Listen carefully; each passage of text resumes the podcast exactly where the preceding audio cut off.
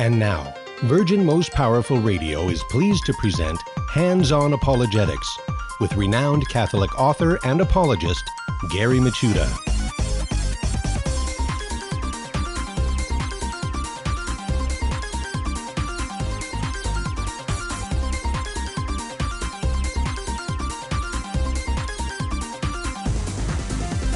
And welcome everyone to Hands On Apologetics. You have entered into Virgin Most Powerful's Apologetics Dojo. It's great to be with you today.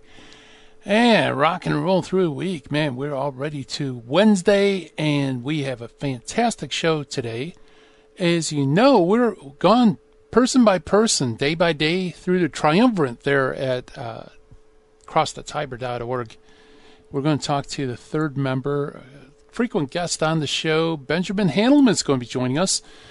Benjamin, as you know, is a convert to the Catholic faith, and his expertise is going to be the topic that we're going to talk about, namely the gospel and justification. Uh, he's done a lot of great work on the topic of justification. And as you know, with crossthetiber.org, it's kind of like um, a place for seekers, maybe people on the journey towards Catholicism, that uh, they pair people that are on similar journeys and uh, kind of do sort of what you would do in OCIA or RCIA, um, kind of form- forming the faith, answering questions, doing apologetics. So he he's uh, worked in this field not only you know the journey himself coming into the Catholic Church, but he's helped a lot of people also on the journey on this area. So that's going to be a ton of fun on the other side of the break. We're going to get into one of the two pillars of the Protestant Reformation justification. In other words, I, I, know us Catholics, we're not really familiar with the term justification, so let me just give you a quick definition. It's basically how God brings us from being out of his favor into his favor, how he makes us from being unsaved to being saved, how he makes us uh, from non acceptable to being acceptable. And uh, so it's very important. It's really a, a, major issue within the wider scope of talking about salvation. And so we're going to be chatting with Ben on the other side of the break. On this side of the break, we're going to do what we always do. We have our Finding the Fallacy segment where we try to sharpen our critical thinking skills. Today's informal fallacy is the fallacy of the furtive fallacy. Um, interesting fallacy indeed. Uh, it's something that we encounter a lot when we're defending faith, especially if you you ever encounter non-Catholic material on social media and stuff. You you'll see this all over the place on social media. And also, we're going to meet an early church father. Today's early church father, I would venture to say, is not very well known unless you're really into apologetics or you've studied the issue of the papacy and that is St. Dionysius of Corinth. So we're going to learn a little bit about St. Dionysius of Corinth. We're going to read a little bit of some of his surviving writings and kind of fill out our understanding of the history of the church. And all that's coming up on today's program. But before we get to that, I want to welcome all of you to the show. So welcome aboard all of you listening on radio around the country and of course live stream. How you doing? And all of you both listening and watching via the internet. It's great to have you on board. And by the way, if maybe you're in a discussion with a non Catholic and it's on justification, you don't really, uh, maybe you don't have a really good grasp of the topic, or maybe there's questions that you're not sure how to answer, you definitely want to hear our interview with uh, Ben Handelman. But maybe circumstances are working against you. Maybe you're getting called into a meeting or uh, there's something else coming up on your radar screen and you have to miss something, well, don't worry. Just go to virginmostpowerfulradio.org, click on Hands on Apologetics, and you'll have all the programs that we do here in the dojo right up there, available for your download. You can listen to it, share it with friends, use it as a tool. And it's so simple. Just virginmostpowerfulradio.org, click on the show name and you got all the programs out there. Very, very powerful archive of information that we've done over the years. And make use of it, folks. It's one of those tools that uh, we're very fortunate to have. So make the best of it. Um, also, want to give you the official dojo mailbox. If you'd like to get a hold of me, the sensei, You can do so via email. Just send it to questions at handsonapologetics.com. Again, that's questions at handsonapologetics.com. And that does come directly to me, and I do read them, and I try to reply ASAP. By the way, um, I I think I mentioned this on the program. Um, I might I am migrating. I should say it's an ongoing process. I'm in the process of migrating my data from my old computer to my new computer, and uh, it's very possible that in the process I might lose some emails. So if you haven't heard from me and you've recently emailed me, please send me an email again. You know, please re- uh, repeat it. Uh, just because it's quite possible that somewhere in all this migration, I might have accidentally deleted it or it's in some weird folder. Who knows? so just go ahead and resend it, and uh, I'll send you my apologies in advance because that is a possibility. It's definitely a possibility. Okay, so let's go to the finding of fallacy for today. It's the informal fallacy of the furtive fallacy. Furtive fallacy is a fallacy of emphasis on which the outcomes are asserted to have been caused by a hidden misconduct or wrongdoing of decision makers. So it, it's it's kind of a, a, causal fallacy, and it's also one that that is um, what do I want to say? It, it doesn't give any causal links, but rather it just purports that whatever is being taught or whatever you know, whatever situation's at hand. It's the result of a group of people, evildoers, wrongdoers, who are engaging in misconduct somewhere behind closed doors in some smoke filled room somewhere. yes, so the, the fallacy, excuse me, is the stuff of conspiracy theories. And man, do you run into this in Catholic apologetics. Um, certainly, you did probably more in the past, but it's certainly alive and well today, where people will claim certain things happen because of, you know, the connivings of some sort of secret society behind closed doors. And uh, usually those are just assertions. They never actually give you the smoking gun that links everything. Um, so you have to be careful about that. It's it's um, it's definitely out there. I've run into it time and time again in regards to the Council of Trent with Protestants, um, where they'll claim, like, as you know, my sweet spot is the canon, the Old Testament canon. And time and time again, I'll get people who will say that the canon was uh, put together specifically to uh, react against Protestantism. And the reason why some books are affirmed and not others is because there is there is a, a book out there that supposedly undermines purgatory or something. And so, you know, there's these machinations happening behind the scenes that decided to pick these books and not some others' books. And of course, that's entirely false, and it's not supported by any historic data because if you look at the deliberations of Trent, you find out they just wanted rubber stamp earlier councils. and it had nothing to do with the doctrine of purgatory. But you know, that's just a way of exploiting the fears and prejudice of your audience and making a baseless assertion that we call the furtive fallacy. So be aware of it, folks. It's out there. Okay, let's meet our early church father for today, who is St. Dionysius of Corinth. St. Dionysius of Corinth flourished around 166, 174, somewhere between there. And as usual, folks, we don't have a lot of biographical material on this particular early church father. The time of his episcopate as Bishop of Corinth is assigned uh, to those dates, 166 to 174, solely because one of the fragments we have is a letter that he wrote to a pope, Pope St. Soter. So uh, Soter reigned roughly around that time, so it's assumed that that's when he flourished because uh, that's the only historical thing we can hang our hat on, so to speak.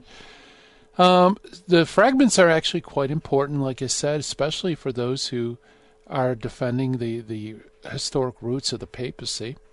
For example, it uh, it talks about uh, Peter and Paul's martyrdom in Rome. So uh, here's a fragment from Eusebius' Church History, Book 2, Chapter 25, Section 8. Uh, Eusebius writes that both Peter and Paul suffered martyrdom at the same time is affirmed as follows by Dionysius, Bishop of Corinth, to the Romans.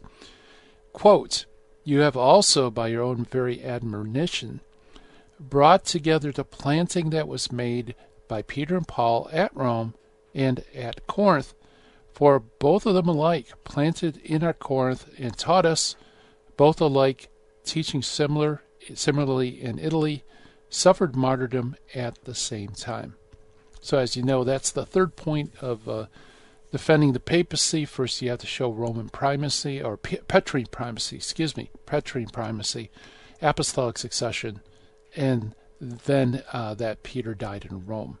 So, that third point is key here because this is uh, key evidence from someone very early on that Peter and Paul did indeed uh, died a martyr's death in Rome. Uh, let's see, I'm just quickly scanning over here. Um, yeah, here's another fragment. Uh, Eusebius says in the same letter, Dionysius also makes mention of the letter of Clement to the Corinthians. This is uh, Apostolic Father, First Clement, indicating that from the beginning it was, according to ancient custom, read in the church. And that's important because it shows that uh, First Clement was received authoritatively by the church in Corinth. And that's our early church father for today, Dionysius of Corinth. Coming up next, Benjamin Handelman. We're going to talk about justification. Stay tuned. Now, back to Hands on Apologetics with Gary Michuta. Here's Gary. And welcome back, everybody. As I mentioned before, the two big pillars of the Protestant Reformation are the Bible alone and justification by faith alone. And justification, quite frankly, for us Catholics, we probably never even hear about that term unless you're into apologetics. And so we need to get up to speed because this is a very important issue for non Catholics and also for us as well. How does God transfer us from being unacceptable to himself to being acceptable. And to help us do that, we have a good friend Benjamin Handelman with us, who is a former Baptist who converted to Catholicism. He is one of the three biggies over there at crossthetiber.org. In fact, we we talked to uh, Patrick Chester and also Noah Braden uh, two days before this. So this is the third of the triumvirate there. Uh, Benjamin now uh, uses his time engaging with Protestants at crossthetiber.org. His uh, particular emphasis and discussions is on faith and justification. He also serves as a lecturer at his parish and a mo- uh, moderator on the Catholicism uh, Discord server as well. And Benjamin, welcome back to Hands on Apologetics. Thank you, Gary. How are you doing today? I'm doing great. How are you? Good, good. It's uh it's not too bad out. It's it's only uh 63 out. It's uh it's only going to be up to 72 here today, so a little cold, but we'll manage. Yeah, I uh, you have my deepest sympathies, my friend. oh, sure, rub it in. You know, the first thing you say on my show, you start gloating about the perfect weather. I just want to uh, point out July of this year, I think we had 30 days or 31 days in a row where it was over 115. So yeah. There is a balance. Yeah, you're due. You're due. Yeah, right. Exactly. Yeah. So, um, any more work at uh, chess.com or oh. was that? Oh, it's been quite busy. We uh, we had a major event last uh, last week. I, we hit 133,000 viewers for the finale. Wow. And uh, we've got another event coming up uh, in just a few days. The day after Christmas is the World Rapid and Blitz Championship, which is in Uzbekistan. So that means I'll be waking up at uh, midnight or 12:30 in the morning. But um, look, it, it's a it's a great job. It it pays my mortgage. It feeds my kids. Yeah, can't be couldn't be happier. There you go. Well, that's awesome. Yeah, that that was fun. Uh, I'm so thankful for you to kind of introduce me to this this whole other world I was completely unaware of of uh, chess maniacs out there. But it's it's fun. It's fun to watch, and uh, you did a great job. Very professionally done, and it, just as you do on crossthetiber.org, right? With uh, with your other friends, uh, helping people understand faith. Um, we've been growing quite a bit lately. I guess uh, the holidays kind of gets people to think a little bit more about their faith, which, um, with anyone familiar going to mass, or if you're a Protestant, your East, your Christmas service, um, you're probably more than familiar with that, right? You get like maybe five times the normal number of people there on mm-hmm. Christmas Day or Christmas Eve. Yeah. Um, which uh, I know a lot of people get kind of upset about the Creaster Christians and stuff, but it's actually um, believe it was Matt Fradd that pointed out how it was actually like a really wonderful thing because like at least they're coming in. Gives you a chance to talk to them, a chance for the Lord to reach out to them. And uh, so I think around the holiday times, I think a lot of people think about this. We also think about those we've lost and maybe, you know, where they ended up and um, kind of gets us to think a little bit more about the future and what our lives really mean. Um, yeah. And uh, thankfully, we've been seeing a lot of of growth, and and certainly, and it's not a topic I want to delve into, but the Catholic Church may have been in the news a little bit the last couple of days. And so there's a lot of extra questions about those reasons and and people maybe needing a little bit of uh, um, understanding and comfort kind of when the media kind of does its media thing about the faith. Yeah. Yeah, you know, um, uh, just a quick question though. Uh, do you see a trend in uh, where people are coming from in terms of their their former traditions?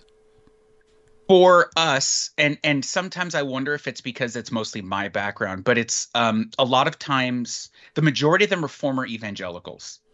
Okay. Um, and then the second largest group would be former mainline Protestants, though there's there's such a blurring between those two the last um, the last I don't know 15 20 years that it's really hard to separate them, right? And I think a lot of that is because the internet, you know, you may be a Presbyterian, but you're watching John MacArthur sermons or listening to James White on the dividing line or some other influence. You're listening to Hillsong music. So there's a lot more blurring than there used to be. We actually see very few come from the more traditional backgrounds, like a Lutheran, for example.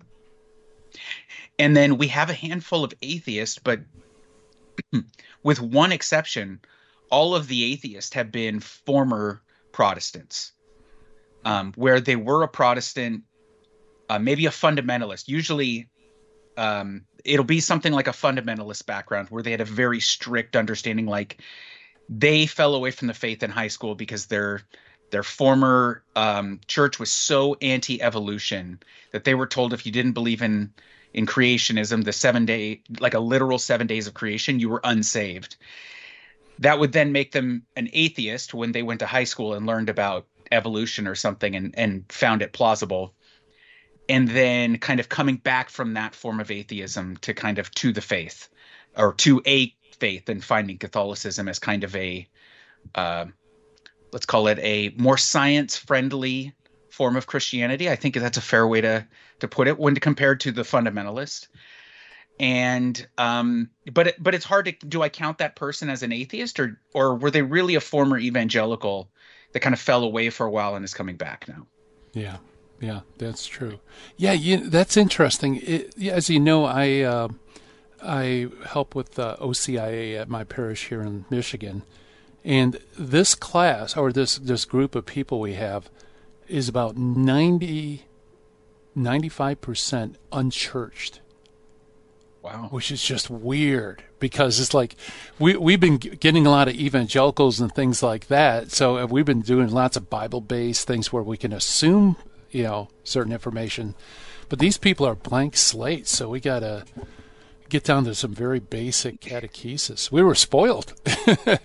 I know in OCIAs at parishes, um, that can I've not recently seen that, but it can certainly be the case because a lot of times the people going through OCIA, maybe they're um, they're getting ready to get married in the parish, and and the church requires you to be a Catholic to be married in the church. Um, there may be cases of like a family member or spouse kind of like pressuring, like, "Hey, go do this. You've you've not been to church in 17 years. It's time to come back." Um, for Cross the Tiber, I think specifically because it's about questions it's we're gonna we're just less likely to get the the completely unchurched. Because the completely unchurched are just they're going to be open to um in in a different way to learning about the faith than someone who is um, if if someone's completely unchurched, they're just going to okay, well the church teaches this, okay, I understand, and then move on to the next thing, or maybe they have questions about it, but they're more of a technical nature. Whereas an evangelical may come to us on a topic like what we'll discuss today, justification, and they'll have real serious concerns about what the Catholic Church teaches about justification. Whereas an unchurched person, this is a completely foreign concept to begin with, so they're they're less questioning the Catholic Church's implementation of the concept and more the, maybe the idea of the concept at all. Um, so there, it's a, it's kind of a different perspective, and that kind of person is less likely to come to a group like ours. Yeah, yeah, yeah. That makes sense. Makes sense. Uh, so justification is, and like I said, it's kind of foreign territory for a lot of Catholics. Uh, you usually don't hear the term justification bandied about at your local parishes. So it's very true. Yeah, but... always start with the definition then so I'm going to go into the definition, and then I just want to point out that this should com- be completely normal, and every Catholic should be fully familiar with this topic. Right. Um, so I'm going to go out of the uh, Catholic Bible Dictionary here. I'm um, going to kind of switch up my resources a little bit because we always just quote the Catechism's definition. So, what this says is uh, as an action, justification is the moment when God makes righteous the one who believes in Christ and establishes him or her in a covenant relationship with himself. As a process, justification is the growth in righteousness and grace that takes place in the believer who embraces the demands of the gospel and yields himself or herself to the leading of the Spirit. So this is written by Scott Hahn. In case anyone's wondering, well, Catholic Bible Dictionary, what is that? This is Scott Hahn writing this definition. Um, he's the editor of that that uh, that book. Um, the first sentence is not something any Protestant would ever agree disagree with. As an action, justification is when God makes righteous the one who believes in Christ and establishes him or her in a covenant relationship with himself. If we think to the Mass, there's at least four times during the Mass when we talk about God making us righteous, when we ask God for his mercy, when we ask him to redeem us. Um, and I say at least four because I'm not counting whatever the readings of that day may be. We often read from such wonderful books as Romans or Galatians, Ephesians, which all bring up justification. Um, the gospel, I mean, the gospel is going to mention justification more than once. And then, of course, the priest's homily will often delve into this topic um, maybe depending on the parish you're in. There may be certain parishes, unfortunately, where that topic isn't really broached much. But um, I know at my parish we have some wonderful uh, priests from Africa. Um, our pastor is actually from Kenya. Like he's often talking about topics related to justification, to atonement, to the mercy of God, to asking for God's forgiveness, asking for God to make us holy. Um, so it could just be the background of your local priest. And this topic, while it may seem a little bit esoteric to Catholics, like, well, of course, God justifies us. Um, to Protestants, and in particular evangelicals, this is the only topic. Everything hinges around justification. It is so critical to them. And you'll often hear phrases such as, Catholics deny the gospel. Catholics anathematize the, the, gospel. The Catholic Church teaches a different gospel because they conflate justification as part of the gospel message itself. Now, I want to be clear. Justification is an incredibly important doctrine. It's it's one of the key important doctrines of the faith. Um, but but when we talk about what is the gospel, I guess is something we should also go into because that's going to be part of this conversation. Now, the reason this is often a concern is because Protestants will quote Galatians. Uh, so Galatians 1, 6 and 7. I'm astonished that you are so quickly deserting him who called you in the grace of Christ and are turning to a different gospel. Not that there is another one, but there are some who trouble you and want you to distort the gospel of Christ. But even if we or an angel from heaven, this is verse 8, should preach to you a gospel contrary to the one we have preached to you, let him be accursed. So they'll look at this and they'll say, well, Rome is teaching a different gospel because they teach a different form of justification. Therefore, Rome is non Christian. Catholics are not Christians. Catholics are unsaved. And then they'll you'll start hearing crazy stuff like Jeff Durbin over here in Arizona will tell you that Catholics and Protestants can't even team up against abortion. That's crazy. Uh, well, I hear the music coming up, and we'll hit the pause right there. We're chatting with Benjamin Handelman of CrossTheTiber.org on justification. More to come right after this. Stay tuned.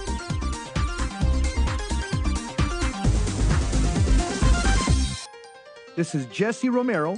You're listening to Hands On Apologetics with Gary Michuta on Virgin Most Powerful Radio.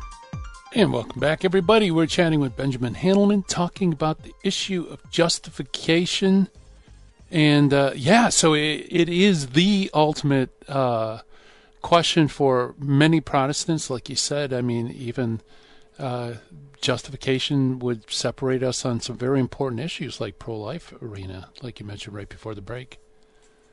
And that that's why I feel like this is such an important issue because even if someone uh, doesn't decide to join the Catholic uh, faith, which would always, of course, be a disappointment, if we can't even work together on issues in the real world, such as like helping those in need, um, issues like abortion, issues issues that are like central to the Christian life, like then what is happening here and why?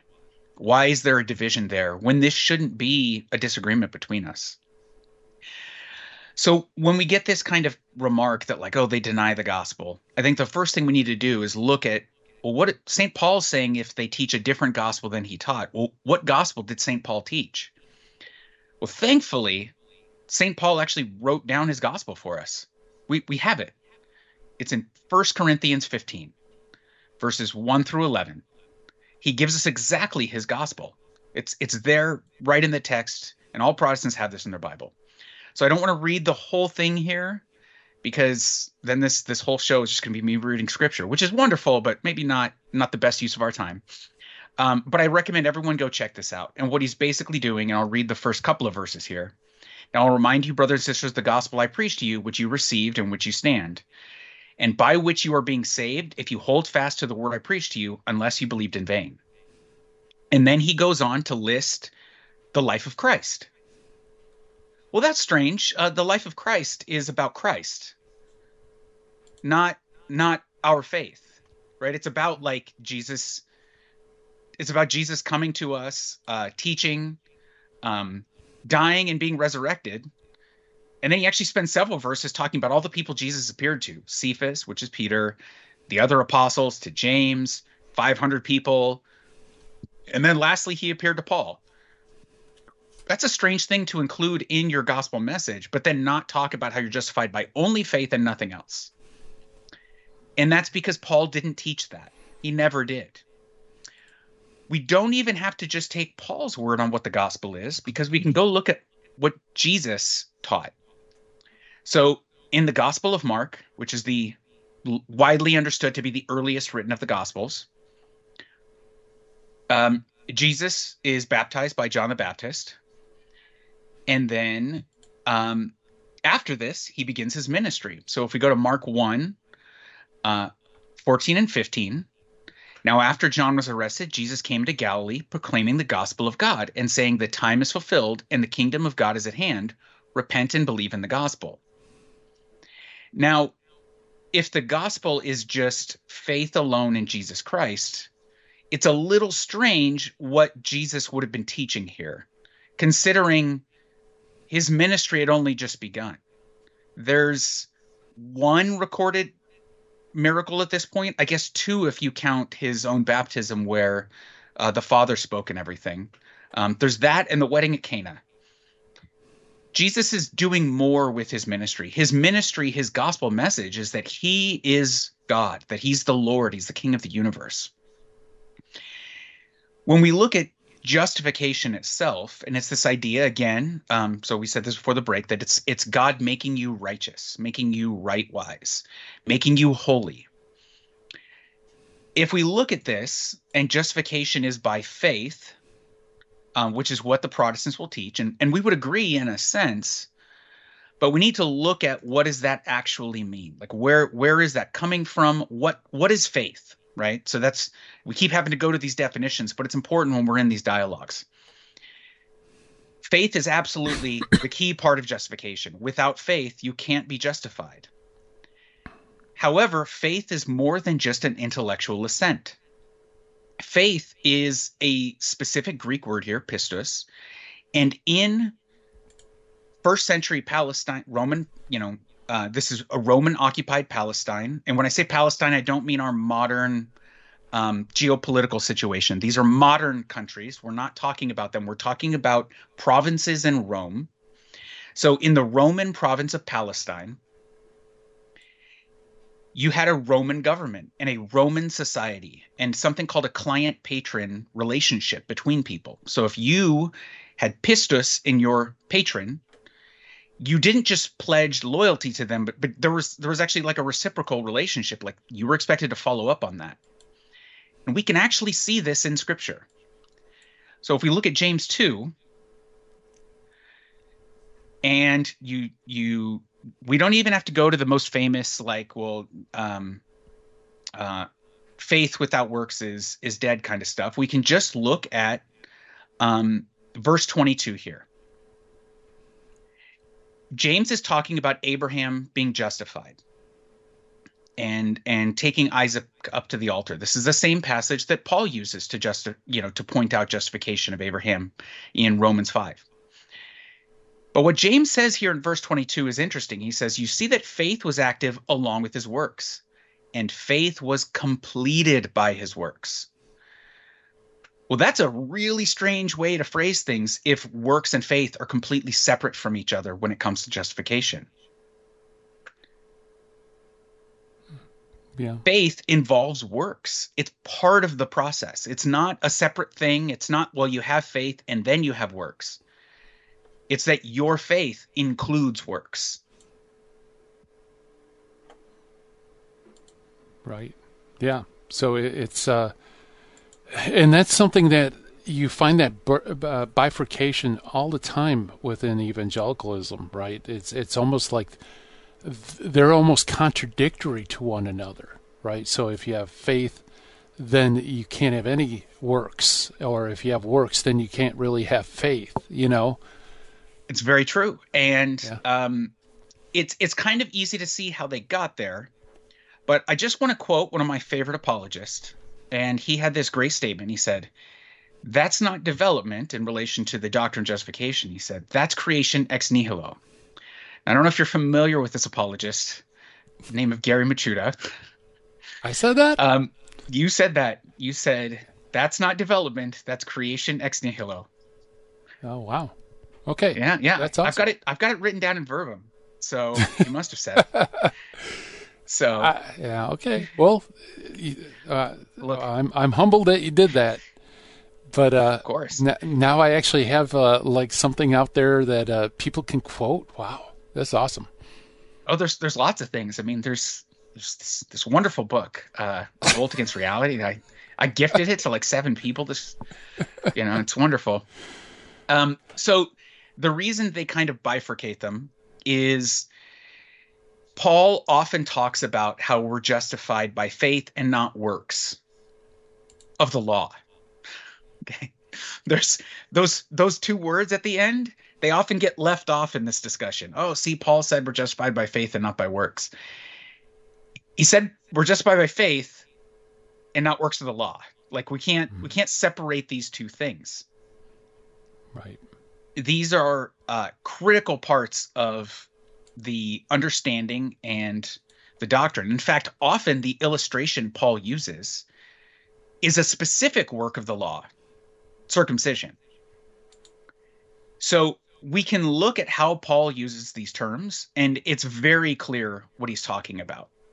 Um, let's see. If I look at Romans, for example, and we look at when he's talking about Abraham being justified in that very same um, interaction, if you will, uh, Abraham and Isaac, and he says, um, "What then shall we say was gained by Abraham our forefather according to the flesh?" So this is in Romans four, uh, chapter four.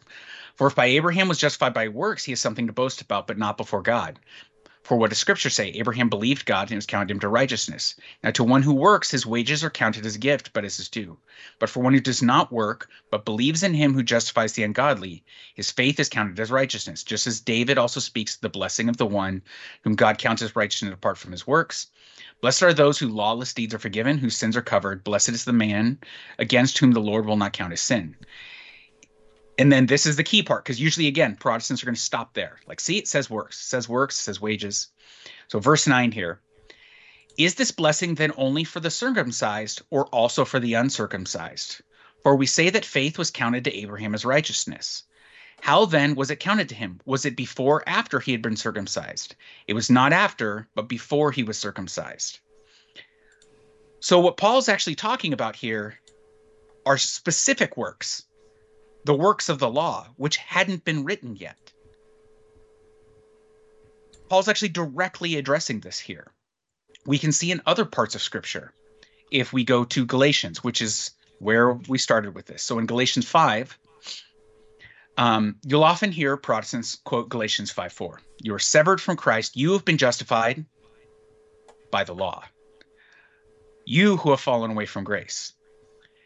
But if we keep reading, just just two more sentences. Verse 5, for through the spirit by faith we ourselves eagerly wait for the hope of righteousness.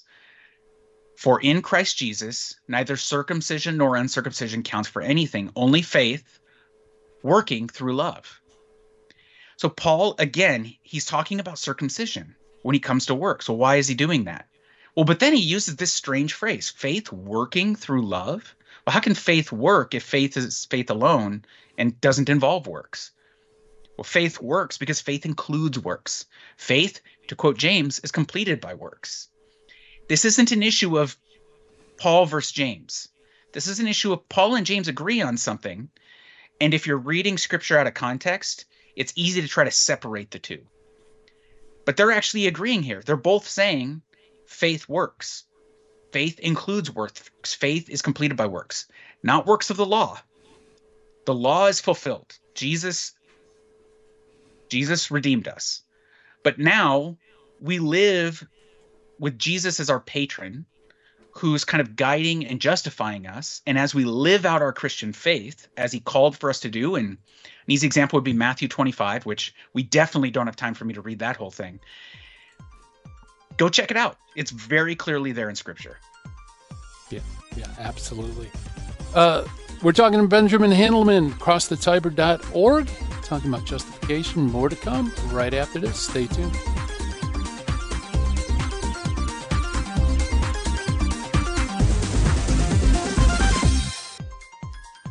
Now, back to Hands On Apologetics with Gary Michuta. Here's Gary. And welcome back, everybody. Hands on Apologetics. We're chatting with uh, Benjamin Handelman, acrossthetiber.org, and talking about justification. And I love the way you laid that out, Benjamin, in terms of faith and good works and the works of the law, right? Because uh, works of law is incompatible with faith, but good works are compatible with faith.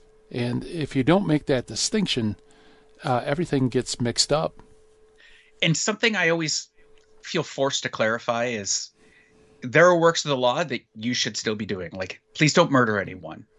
I'd appreciate it, right? Don't commit adultery. Um, it what Paul is saying here, St. Paul, and that's why in verse six he says, neither circumcision nor uncircumcision, right? You're not saved by being uncircumcised. It's that this is this is not part of the gospel. This is not part of what's saving you. Um, this is a separate thing, and you're not saved by this. And that doesn't mean if you got circumcised, you can't be saved. I've I've actually seen Protestants make that claim, which is they read their Bibles doesn't make any sense. I mean, Paul even talks about how he had Timothy circumcised so he, that the Jews would receive him so he could preach to them. Um, what it's saying is the works of the law, like that's not how you're justified. And if you're using the works of the law to be justified, that's wrong. That's incorrect. That's not what saves you. And we as Catholics, we don't believe that, oh, well, I'm justified because I didn't murder anyone today.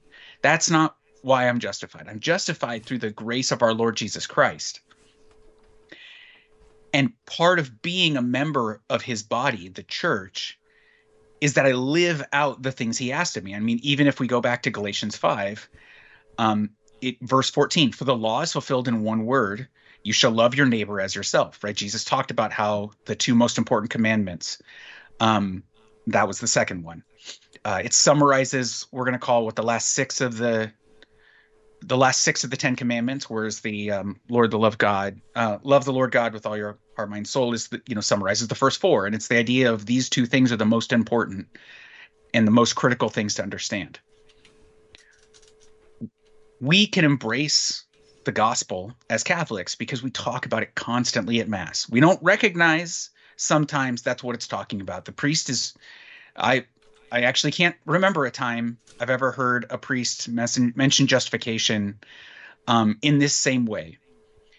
But it's important to be aware of these concepts because, again, if if an evangelical comes up to you, this is a critical, critical thing to them. This is the critical thing.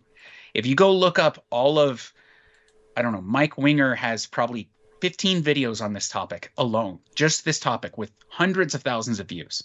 Right? James White has 30 years of radio shows, and probably half of them are about Catholics and justification. It's a crazy amount. The other half are King James onlyists. So those are kind of entertaining, but a huge amount of conversation goes into this topic. Um, the amount of debates that are out there. Gavin Ortlund's probably making a video on this topic uh, tomorrow or the day after. Like it's well, I think he's moving right now, but these are videos that are being made and these are videos that are concerning to people because you don't as a christian want to find out that you're denying the gospel that you're anathematizing the gospel which you mentioned the council of trent at the op- in the opening of your show and that's often what they'll do is they'll take things council of trent says out of context they'll use it in a way that makes it sound um, like it's saying something it's not mm-hmm. Um, i don't i we, we just don't have enough time to go into that whole thing um, I highly recommend people check out um, previous videos that you've had done. Um, read the Council of Trent session six yourselves.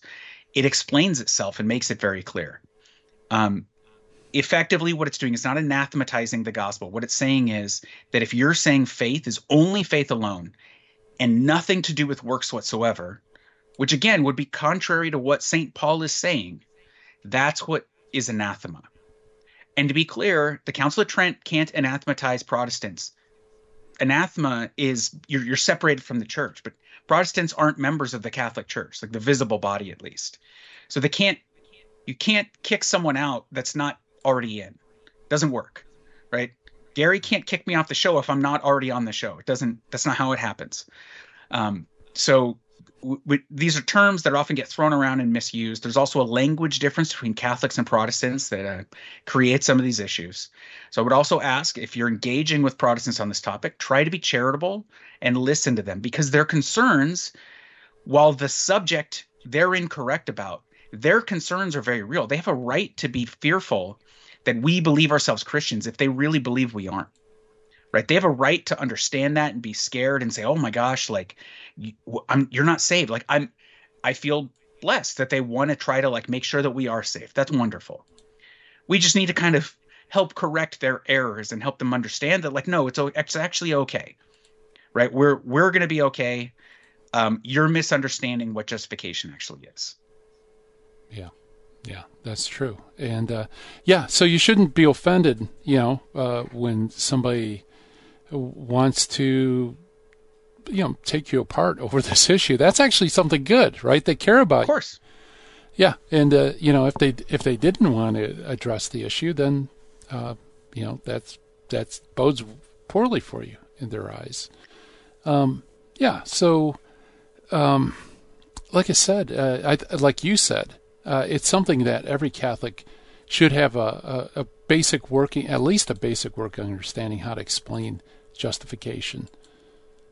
They should, and and I think if um, if someone listens to this show, and then on Sunday when they go to mass, um, twice actually, you have to go to mass twice on Sunday. This Sunday, everybody, you have to go in the morning for Christmas Eve because it's Sunday, your Sunday obligation, and then you should be there at midnight because the midnight mass is the best one for Christmas Day. We all understand this. Right? the lights are off, the music's better, there's more Latin. Highly recommend it. Um, but if you listen to the to the words of the mass, not just the readings, not just the homily, but listen to what the priest is saying as part of the liturgy that he says every Sunday. Listen to the words of the Gloria.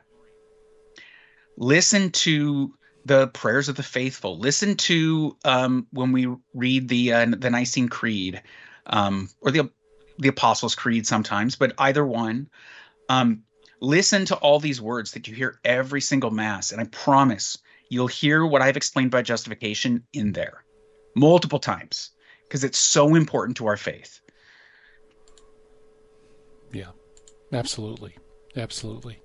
Um, well, Benjamin, I usually uh, have a little extra time to uh, talk about the ministry and such. So, um, tell us a little bit about what exactly is crossthetiber.org and uh, what what you guys have been up to recently.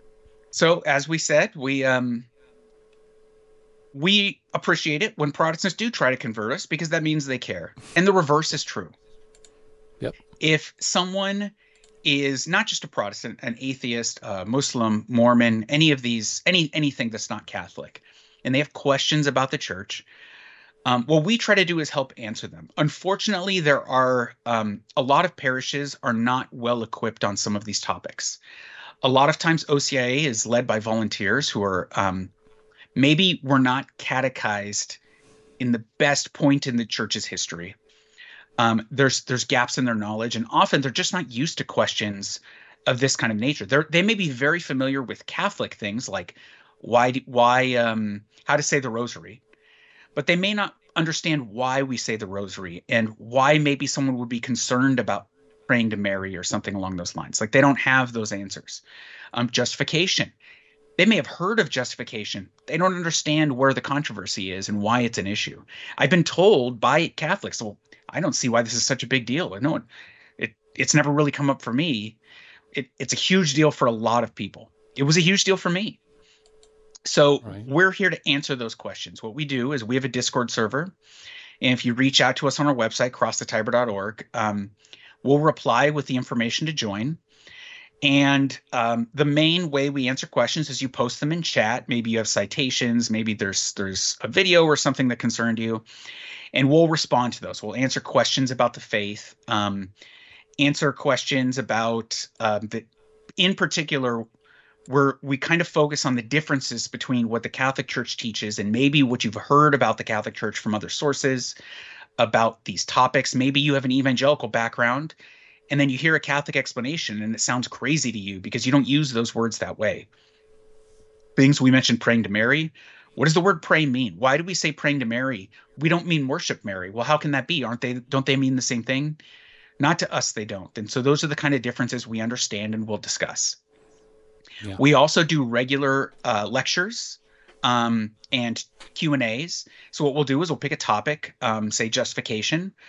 Uh, I did this one about a month or two ago. G- give gave like a half hour talk, and then I answered questions from the audience. We've even had we've had Gary on there a couple of times answering questions, and we've had others such as Michael Lofton or um, some of your other guests, um, like Suan Sonna has been on.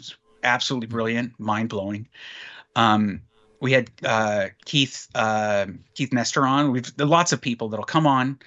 They'll talk about a certain topic and then answer the questions directly. So it gives you a chance to like oh my gosh, Gary is going to tell me about why the Old Testament canon is actually bigger than Protestants think it is, and he's going to have all these like great primary sources that he quotes from and and shows like really clear examples. And then if there's something I missed, it's not just a case of like, oh, well, I make a comment on a YouTube video. You can actually just ask directly, like, hey, I don't understand. You you mentioned this, but you didn't discuss that. Why why not? And what does this mean?